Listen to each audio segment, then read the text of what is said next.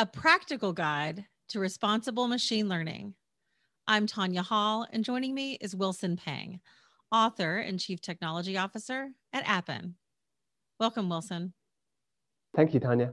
It's great to be back. Yeah, well, it is great to have you back. In fact, R- remind us again what Appen does, please. Uh, Appen is an industry-leading AI data company, and we provide high-quality training data to our customers to build AI applications.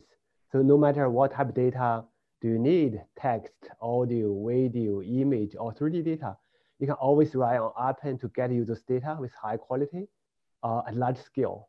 To do that, we combine the power of both human and also technology we have more than 1 million crowd workers from all over the world, 130 countries, and speaking 180 languages. We also have our industry-leading annotation platform and uh, crowd management platform. So that's what Appen does.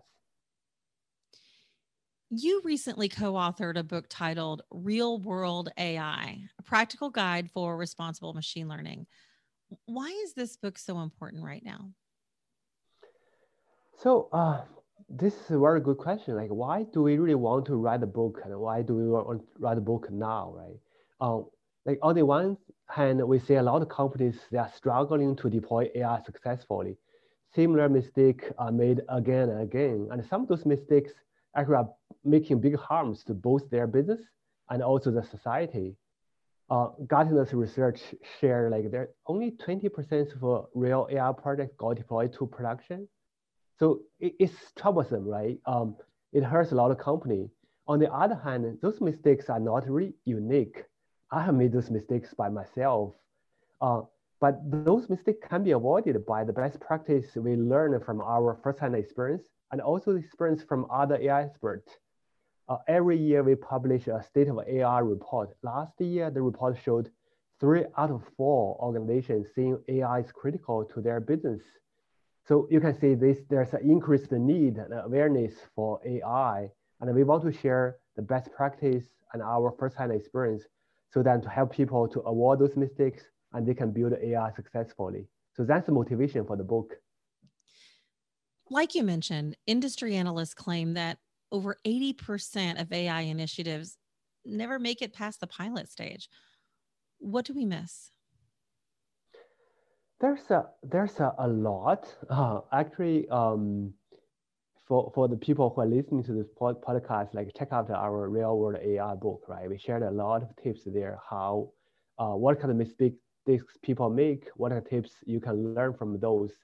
So uh, the book walks the reader through the whole journey to build AI, from like picking up the right problem to scale it to production, from defining an AI strategy to form a right team, from get the right data to decide either you want to buy or build a model yourself. So there's a lot of details and uh, uh, missing those details actually, those are the reason where those uh, AI projects failed. So um, hopefully you can learn all this practical guide to build AI successfully and respons responsibly. In the book, you discuss your experience at eBay as a case study in AI planning. Tell us a little bit about that and why it merits placement in the book. Um, so when a lot of people start their AI journey, they don't really know what to do, right? They don't know where to start and what's the critical piece. Uh, what are the potential areas you might make a mistake? Uh, so that's the part like a good planning can really help. Uh, we, we actually like from day one, we also don't know how to do the planning, but after a few tries after a lot for uh, both successful and also uh, failure uh, pilots, we learned the importance of planning.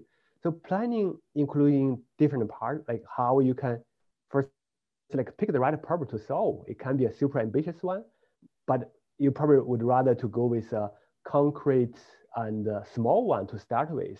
And then you also need to think about like uh, how you can measure the success uh, a good measurement is always key to the success.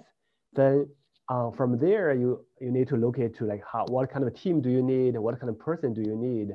Do you have the right data? And once you pilot, who should be the pilot users and how you can really deploy it to production and then monitor performance. So you can see the whole journey involves a lot of different steps. and have a good planning can make sure you can cover those steps and any miss of those steps can cause some failures. So that's the importance of the planning phase.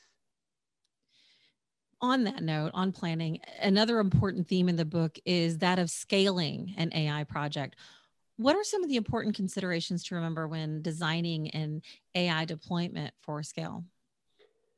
Oh, there's many areas. Um, there's a huge difference between piloting and really skilled in production, right? You, if you get a good team, you get people who really know how AI works, and also maybe some people have some engineering skill, they probably can build a demo to you in a few days, and the demo will looks really good. You probably create a lot of wow uh, moments there. However, once you deploy the model to production, there's a lot more to consider.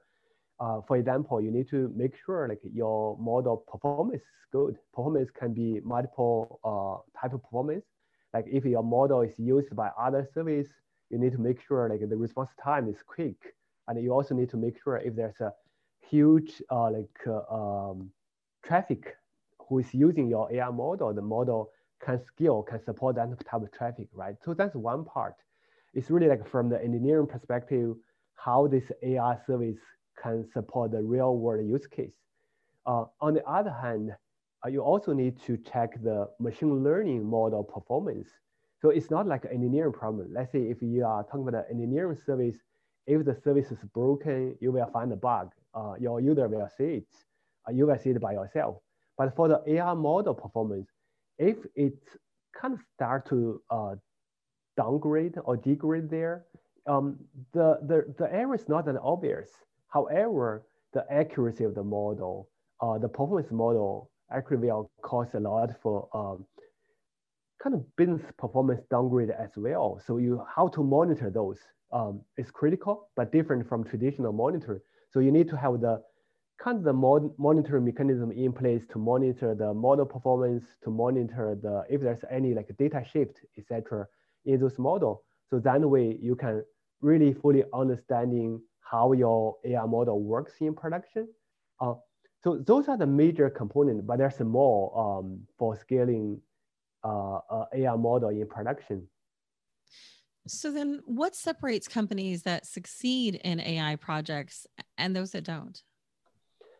Um, that's that's a really um, good question, uh, and also it's there's not a simple answer, right?